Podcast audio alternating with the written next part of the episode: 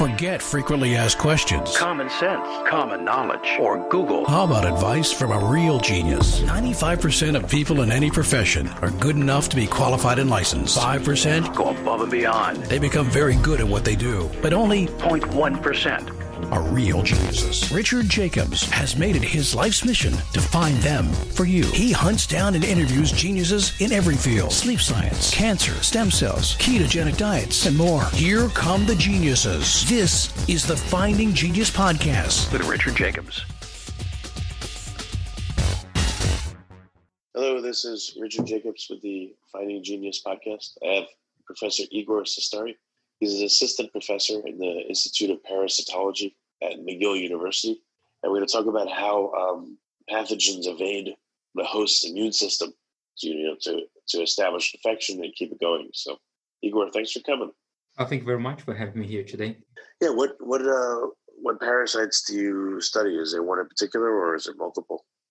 Uh, we we work with uh, primarily two parasites. They are um, trypanosome parasites, which are in the family of kinetoplastid parasites. Those parasites cause uh, human and animal diseases. They are a single cell uh, organism that um, uh, are usually transmitted by an insect bite um, to a host, a mammalian host. That can be humans, that can be animals, and they will cause diseases that will have um, an impact obviously in humans, but also on the agriculture, uh, on animals, and, and so forth. Yeah, so basically we work on uh, Trypanosoma brucei, which is a pathogen that causes a disease called sleeping sickness or African trypanosomiasis. And this parasite affected primarily people um, in the African continent. Um, but we also work with Trypanosoma cruzi, which is a parasite that causes uh, Chagas disease, which um, affect, affects primarily uh, uh, uh, South and Central America, but this disease has spread to the United States. Um, today we have about 300,000 people infected with Chagas disease. Sorry, with, with Trypanosoma cruzi, with Chagas disease in the United States. Hmm. And it has spread through migrations to um, Europe, Japan, Australia, and many other places. Well, I guess the um, sleeping sickness is spread by the tsetse fly, right? It, uh, Mhm, Yeah. But what what is what, I don't know much about chagas. What's it? Uh, what insect spreads it and how? So that is a, a, a, a bug that we call uh, kissing bug. It's a triatomine vector. It's um, you know the size of uh, of a coin of uh, uh, you know very small, one one centimeter or half inch more or less. It varies in size, but um, usually they bite uh, when the the animal or the person is sleeping, and uh, you don't feel the pain. You don't feel. Um, uh, but then what happens is that people will uh, uh, feel that itching. They will scratch the surface, and by scratching the surface of, of the skin, they will uh, uh, facilitate the, the entry of the parasite in the body. But what, what kind of bug uh, causes it? So yeah, the the, the bug is called uh, uh, is a triatomine. Um, the the, the the the parasites a tri- uh, sorry, the bug is a triatomine uh, vector, but we call it uh, kissing bug. That's the the common name that it's known um, uh, both in in in uh, South Central America as well as in North America. We have some of that in the United States, um, especially in in the um, uh, in the border with the with the south. Um, but um, obviously, as you get to the north, uh, the, the cold climate may affect some of these uh, bugs to to to to spread. And what, what does chagas do to a person when they get it? Well, that's a very interesting question. Chagas is a very complex because because Chagas is a very complex disease. Um, as many other uh, uh, parasitic diseases, it starts with uh, common uh, symptoms, flu-like symptoms like uh, cold, fever, headaches, uh, and those symptoms goes away. And what's really significant in the case of Chagas disease is the chronic disease that it develops after the initial infection. The parasites um, can remain in the body for decades, um, and usually uh, about 30% of the people that are infected with this disease will develop a cardiac disease, that is the enlargement of the heart and heart failure and, and other symptoms uh, associated with, with cardiac problems. They also cause um, gastrointestinal problems and uh, uh, in the chronic stage of the disease, which um, um, can be severe uh, to cause uh, the person's death. Um, um, as for the um, acute stage, the acute stage is the flu-like symptoms, the person feel bad for a while, but those symptoms goes away, and that's the big challenge. is you know you feel sick, the parasite uh, most of the parasite in the bloodstream is removed by your immune system, but on the long term, the parasites persisting, persisting uh, infect the heart, infect all the tissues, and we develop those those uh, severe chronic cardiac or gastrointestinal disease. So, where in the body does it tend to reside first, and then later? So most of these parasites you get through the skin. Um, you know, as a person scratch the, the surface, they will facilitate the entry, but the parasite can enter as well through the through the respiratory tract to uh, via uh, mucus, for example. Um, uh, uh, there are cases of people being infected by eating fruits infected with the parasites, for example. And um, once in the blood, they will stay in the bloodstream for a while. They will infect cells. Um, they will enter the cells and they will develop inside of those cells. As they grow inside the cells, they will break the cells, kill the cells, and they will uh, look for new cells to infect because they needed to infect the cells to propagate. Um, that's the case of Chagas disease. Um, for the uh, Trypanosoma brucei, which causes sleeping sickness, that's a different story. The parasite uh, do not infect cells, circulates in the bloodstream, it's always always present in the in the bloodstream, can be found in the skin as well. But importantly, that parasite will uh, cross the blood-brain barrier and infect the, the central nervous system, while it can cause coma and death if, if the patient is not treated. So yeah, so, two different parasites, different different diseases. Uh, we can consider those parasites like cousins, like they are related to each other, but they cause very different diseases, and they have different strategies to evade the host immune system.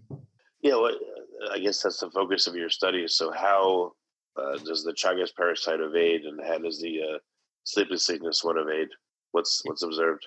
Yeah, so um, for Trypanosoma cruzi, uh, we know uh, much less. It's a uh, more complex parasite, uh, hard to, stud- to study and a lot of the tools that you have to manipulate this parasite genome and do uh, molecular biology and biochemistry studies are, are, more limited compared to T. brucei. And, and I'll get on T. brucei in a second. But in the case of Chagas, we know that they are very competent on uh, evading the, the um, innate immune response. That's your initial antibody uh, uh, response or your complement, what we call complement system, a series of proteins that you have in, uh, in your circulating your bloodstream that you recognize any sort of pathogens.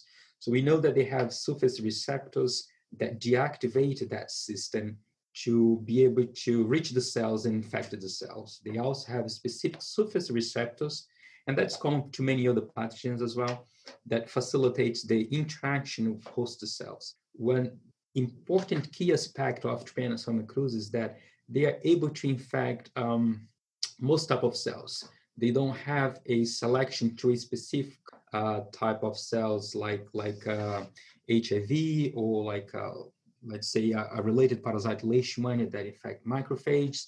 So they we infect all sorts of cells in the blood in, in the blood and, and and in the tissue. And once in the cell, then they can they use all these strategies to evade the, the cellular response, we know very little about how they evade. We know that they have uh, large uh, gene families that are dedicated uh, to immune evasion, but we haven't studied them uh, with the depth to understand how how how they really evade the host immune response to cause infection. And that's uh, one of the themes that we have in the lab. Now, as well, I guess backing up though, so you're not sure with Chagas, I guess, how it evades the immune system, but you said it, it can uh, invade almost any cell type. Exactly, can infect uh, almost uh, any any type of cell. We know that from from studies uh, both in vitro as well in vivo. We can detect these parasites in all sorts of cells. as you as you infect and collect them from animals or from biopsies from from from uh, from humans and um, and and from those who died from the infection, right? But we do know, uh, and it's a significant here in Trypanosoma cruzi, that this parasite uh, will infect uh, the cardiac tissue uh, and gastrointestinal tissue.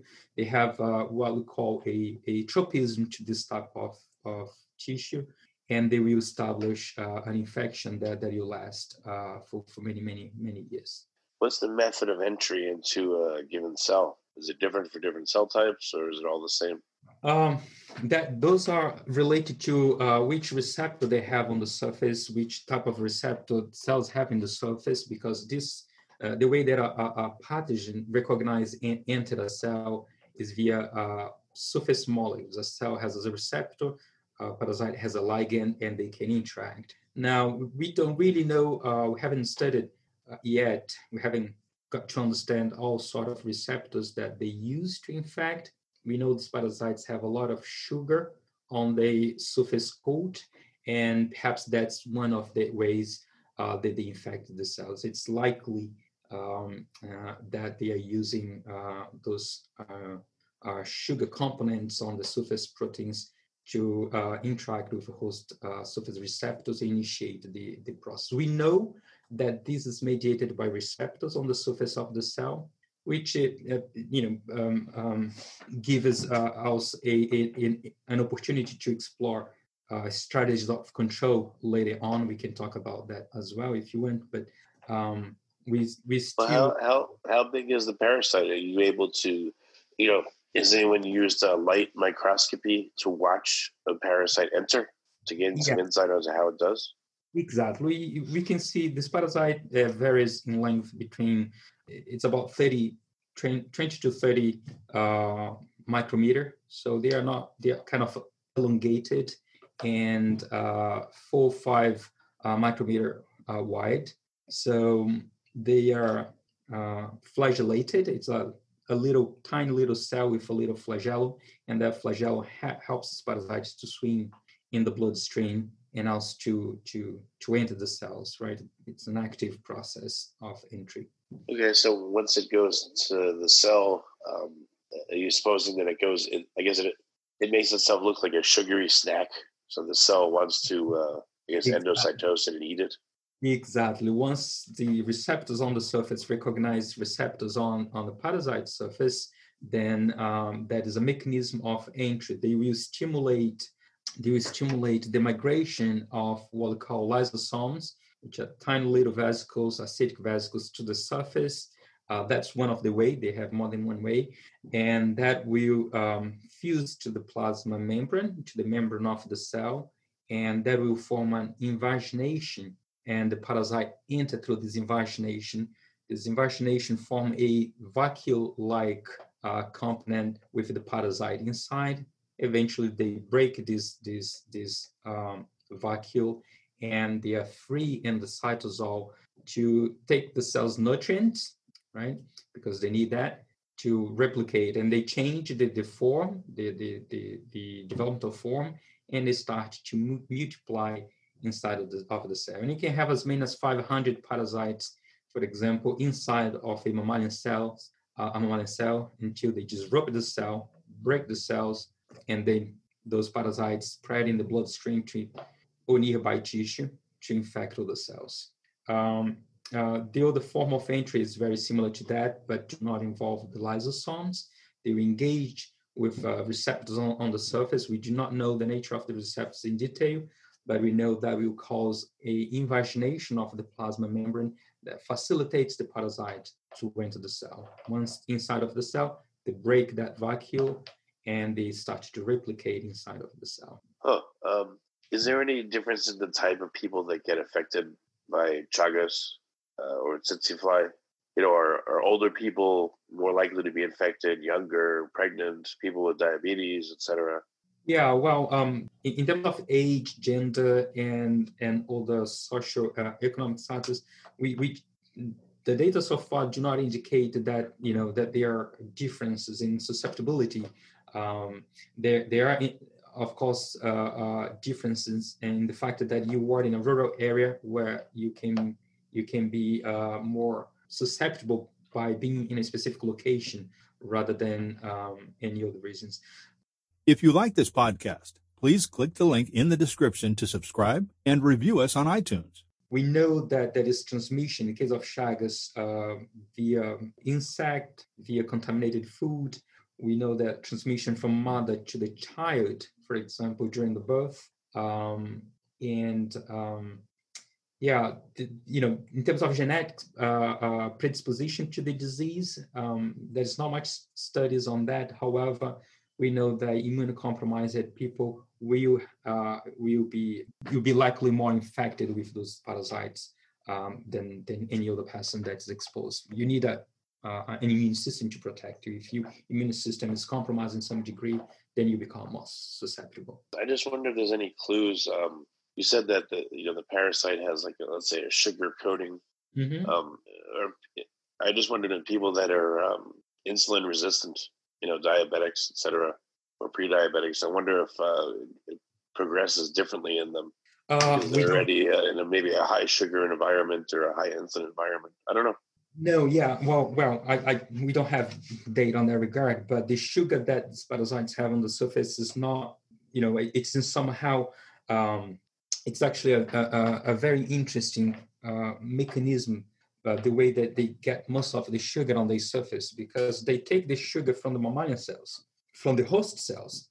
So let's suppose if I'm infected with uh, uh, Trypanosoma cruzi, they will take some of uh, of the sialic acid uh, on on the mammalian cell surface, on on the host surface, and transfer to the surface using a protein called transialidase, and that will cover the parasite surface, and that's in somehow a, a, a mechanism to to hide inside of the body. So uh, part of the sugar content is produced by the parasite, and that's normal for many microorganisms, including our, our human cells, for example. We produce a lot of sugar on the coat, coating our, our proteins uh, on the surface of, of, the cells. Um, and that's not different from the parasites. The key and interesting point in the case of Trypanosoma cruzi is that they uh, they um, let's say they borrow the the mammalian cell or the host uh, cell uh, sugar to their own surface to uh, hide of the immune system from the immune system. Yeah, so how do you suppose once they're inside a cell, how are they hiding from the immune system? Um, you mean the the overall exterior immune system of the body, right? Exactly. So um, so far, uh, based on what we know from these and other uh, pathogens, those it's most likely that they secrete molecules or they present surface molecules uh, both ways, either secreted or on the surface, that will deactivate uh, some of the pathways that the host have to recognize uh, a pathogen.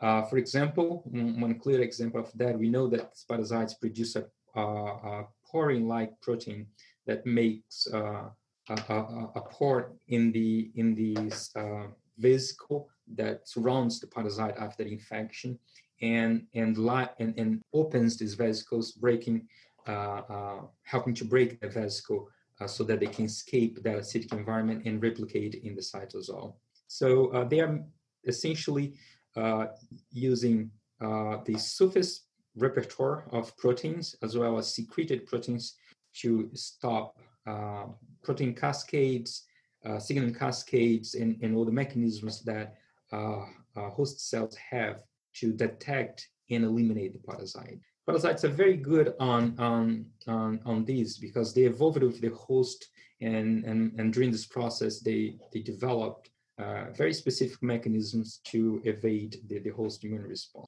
A very good example of that is what happens with uh, Trypanosoma brucei.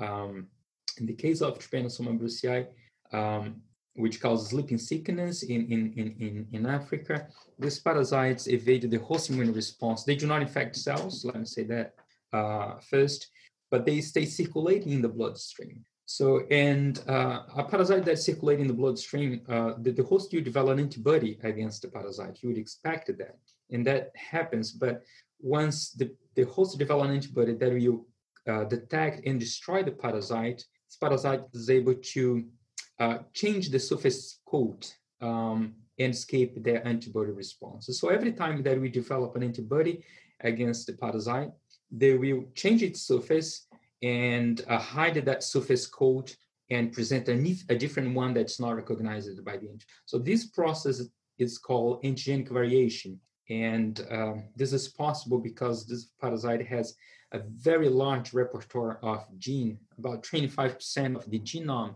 is dedicated to express uh, these VSG proteins that they are constantly switching on the surface to escape the host antibody response. And that's a, a very uh, fascinating area of, of research. We have a good understanding of how it works in some degree, not completely.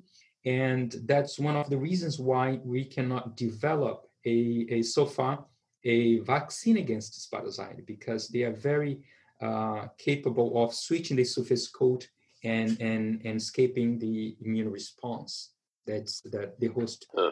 parasites. Are you, have, have you um, made parasites with certain gene knockouts to uh, to see what's controlling the uh, adaptability, the immune response evasion? Exactly, we do that quite often. Uh, we have identified many proteins which are uh, involved in the uh, regulation of this process. One key aspect of the antigenic variation is that this parasite has, as I mentioned, you know, 25% of the genome, nearly 2,500 genes encoding those surface proteins. However, they only express one at a time. So the antibody recognize, they switch to a different one. The new antibody recognize, they switch to a different one. So that process involves uh, a selection of one protein being expressed at a single time.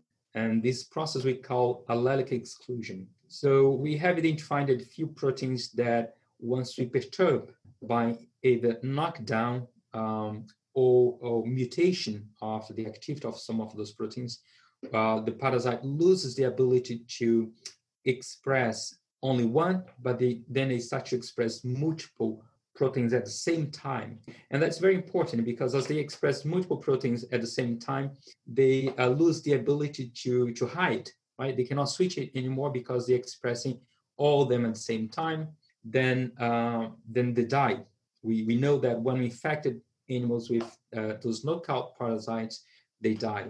And that, that's very important because now we can think about how we can devise uh, molecules um, that you can use as drugs to inhibit the activity of these enzymes, uh, therefore to stop these uh, very sophisticated mechanism of immune evasion that they have. Once they're inside uh, a cell, are you looking at the uh, profile of the extracellular vesicles the cell gives out and seeing if the payloads are changing, you know, if there's signaling once they're inside a cell to other cells? We have two different pathogens, uh, Trypanosoma cruzi, which uh, develops inside of a host cell, and Trypanosoma brucei that uh, do not infect cells, are constantly present in the host bloodstream. Now, uh, we studied uh, uh, both aspects. One is what's the signaling process that the parasite uses to sense the environment to know that there's an antibody recognizing the parasite so that they can switch that surface code, therefore evade the host recognition and, and, and, and continue causing uh, the infection. And on the other case you know, of the intracellular parasite that is Trypanosoma cruzi, uh, we uh, we have I have studied in the past, or the people continue to study how they invade um, what are the molecules that they are producing, uh, the, the extracellular vesicles that they are releasing, and how that can modulate the immune response. Yeah, that's that's an active area of research. In my case, uh, in terms of Chagas disease, we've been working on uh, potential uh, vaccine targets, uh, discovery of vaccine targets, um, while in Trypanosoma brucei, which is the one that circulates in the bloodstream, we've been looking into um, the cell signaling and, and process that they use to uh, recognize, uh, sense the host um, antibodies and switch the surface coat so that it can develop drugs uh, against against that process to stop that process. But okay, so uh, I believe it's Brucei is the one that causes Chagas, right? Uh, no, the other way around. Oh, sorry. Uh, cru- causes chagas, brucei causes sleeping sickness or African trypanosomiasis. Uh, sorry, cruising. Um, what's the pattern of infection? Do they just seem to randomly infect whatever cells they can, or are they focused on a particular cell type uh, at a given time? Yes, so um, i- initial infection, they will infect cells in the skin, cells in the bloodstream, and they will propagate through the bloodstream to many different type of cells. We know that is a, a uh, it, it seems to have a tropism to cardiac tissue as well as gastrointestinal tissue. Um, the prevalence of one over the other, um, we do not we do not know what causes. Maybe genetics of the host, maybe genetics of the strain, the parasite strain that that infected that host. But event, we know that in the chronic stage, quite a, a- good number of, of people will develop the cardiac disease. That seems to be the most common type of, of the disease caused by, by this parasite. And we know um, that this will be present on, on cardiac tissue on the chronic stage. Do you, do you think there's crosstalk? Do you think that the, the you know Cruzy is using the cells um, for crosstalk? You know, it's inside one cell, and another Cruzy is inside another cell type, and the cells are you know it's communicating with its its brethren inside of other cells. Do you think that's happening? Is there coordination going on of action?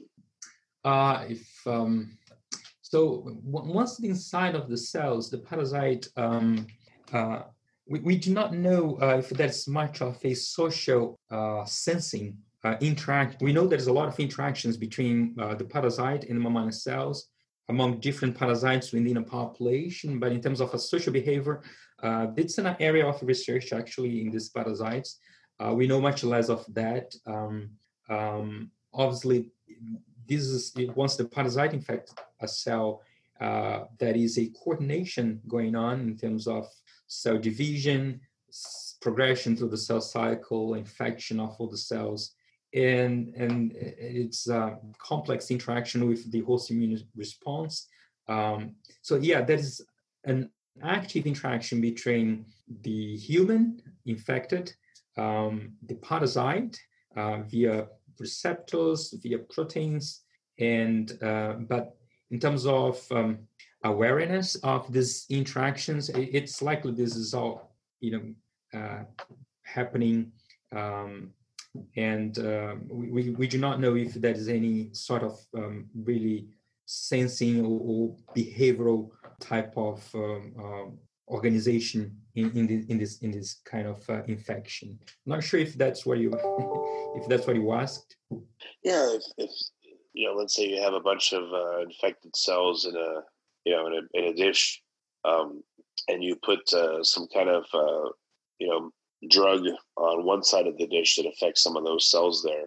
Would the resistance translate to the cells on the other side of the dish if you then treated the Oh, other oh. side? Okay. You know, so therefore, is there communication of what's going on and defense coordination and things like that? Okay, no, no, this is interesting. Yeah, no, there uh, in these parasites, I haven't, I, I haven't. Um, we know that they release vesicles, um, which call extracellular vesicles. The the parasites do, the host cells do as well, and we know um, um, from work that I did before and other people continue to do um, that uh, vesicles that are released by a pathogen or by a host cell can have an impact on uh, on the population as a whole. Um, let's suppose, uh, not, not suppose. Let's let's for example the case of um, we published before um, that during the infection the parasite stimulates stimulate, mammalian cells to release uh, vesicle uh, enriched with um, TGF beta, which is a, a- a molecule um, produced by by by uh, by the by humans, for example, and that same molecule uh, may stimulate the cells nearby, and these cells become more susceptible to the parasite uh, infection, for example. Uh, let's say they prime the cells to be infected by this parasite. So the parasite stimulates the cell to release these vesicles. They spread around to other cells, and, and they stimulate the cells to be more receptive to the parasite. When I say receptive, is probably stimulated expression of, of surface receptors, for example, um, that will engage on that receptor protein traction and facilitate the infection. So we do know like that. We do know cases uh, not only on this parasite, but other pathogens, for example, in cases of some virus HIV, for example, has been shown transfer from um, from receptor uh, from one cell to, to, another cell via um, uh, vesicles, and that make all the cells um, uh, susceptible to, to, to the vesicle, uh, sorry, to the virus infection. So yeah, those type of communication uh, occur, and they they've becoming more uh, clear in the past few years um, due to the role of those extracellular vesicles. I worked with this in the past, but um, kind of have changed the directions in the past few years. Is there any sexual reproduction of the parasite in a host or no? Not in people. That is sexual reproduction uh, in the insect. And that's an interesting question. Uh, we know um, it, it, it's um, two issues here. One is the challenge in, in studying that process. The parasites are divided by uh, by binary fission. They just uh, replicate the genome and separate and, and, and becomes two, two becomes four, four becomes 16, and they expand exponentially like that. But they are uh, documented cases of sexual between these parasites, sexual multiplication, where these parasites will, uh, different parasites will uh, interact and uh, mix mix off the uh, genome material there. Um, the challenge is studying that, that that seems to occur only in the insects, insect of inside of the vectors, and there's a lot of challenge in studying that. So the science that is still, I would say, um, at the very beginning. Some description of that in Trypanosoma brucei, which causes uh, American, African trypanosomiasis, and uh, the, this has been probably better doc- documented there than on on Trypanosoma cruzi or Leishmania, there, which is another related parasite of of, of this uh, family. Do the parasites ever form structures composed of multiple parasites. You know, uh, not like a biofilm, but like a biofilm or you know any complex structure inside of a host, whether it's the, the insect or the person, or they always just single inside of cells and that's it. Yeah, no, this is, is another uh, uh, uh interesting question. Um, it they the, the biofilm is very um, uh, well studied in, in, in bacteria and in some other organisms, but in the parasites we don't see much of that happening. Uh, we do know we do know that they uh, interact with the insect via the, the flagellum. They attach to the uh, gut of the insect via the flagellum. We know also that um, they um, form this agglomerated of parasite cells sometimes in in stressful conditions, uh, mostly observed in the laboratory, uh, but in the field, uh, we, we don't see, when I say in the field, in, in, in the patient or in animals, we haven't documented much of that. Oh, so where do you sense as uh, the, the, breakthroughs and understanding are going to come from in terms of how it evades the immune response? Is it the gene knockouts or are there yeah. other methods that uh, you think will help you figure it out? I think that uh, I believe that um, the the the, the mix of uh, science and technology is the key here. You know, the science driving the technology and the technology pushing science forward. That feedback loop, feedback loop that occur uh, between um, science and technology. In particular, in the case of Chagas disease, uh, CRISPR has been uh, has played a, a big role. Um, this parasite genetic manipulation, genetic manipulation of parasite has been very, very challenging. But CRISPR has really opened uh, a new uh, field here for us and uh, create an opportunity to manipulate the genome, the genome and ask questions that we, we never could before.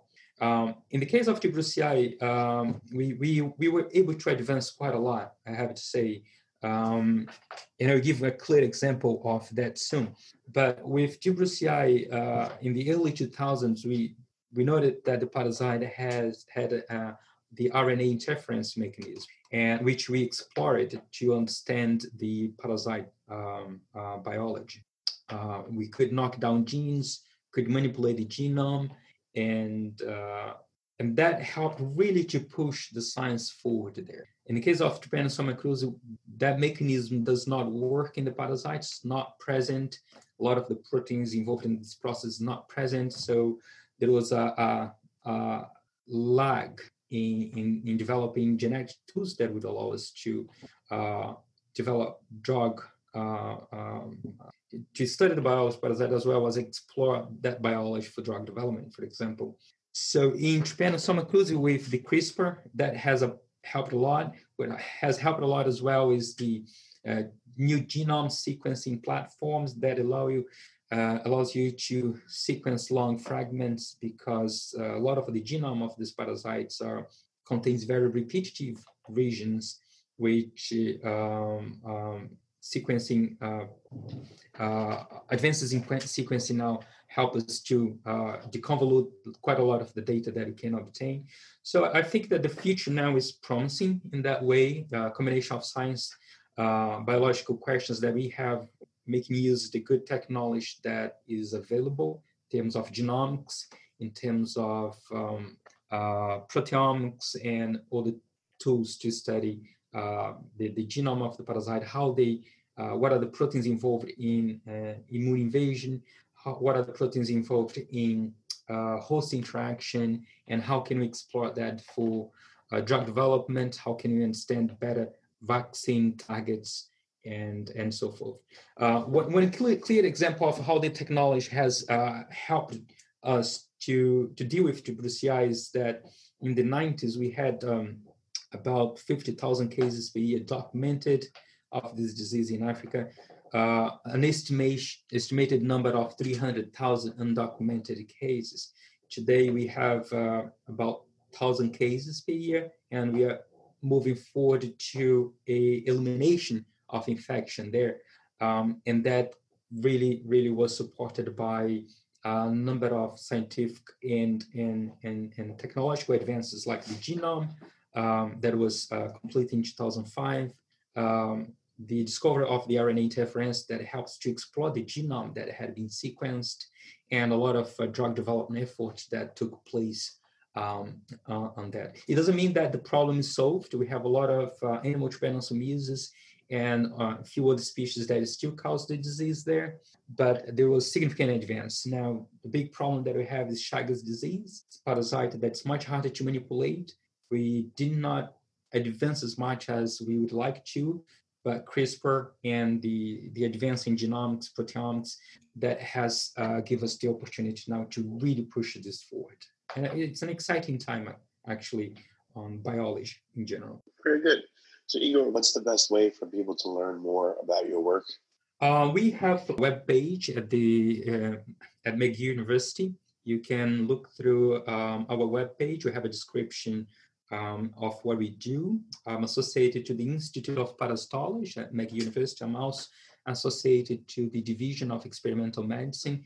Um, if you go to both um, uh, the Institute of Parasitology as well as the Division of Experimental Medicine, you find a description of my work. And obviously, if you are a scientist, uh, you probably know how, how to get that information uh, through um, uh, scientific publications and we try uh, uh, as much as possible to engage with the public and make um, uh, our results also available via reviews and using a language that's more accessible um, to the public, to the general public, of course. Well, very good, Igor. Thanks for coming on the podcast. I appreciate it. Thank you very much for having me. I hope this was uh, clear enough and and helpful yeah. to your listeners. And thank you for organizing this podcast. If you like this podcast, please click the link in the description to subscribe and review us on iTunes. You've been listening to the Finding Genius podcast with Richard Jacobs. If you like what you hear, be sure to review and subscribe to the Finding Genius podcast on iTunes or wherever you listen to podcasts. And want to be smarter than everybody else? Become a premium member at findinggeniuspodcast.com. This podcast is for information only. No advice of any kind is being given. Any action you take or don't take as a result of listening is your sole responsibility. Consult professionals when advice is needed.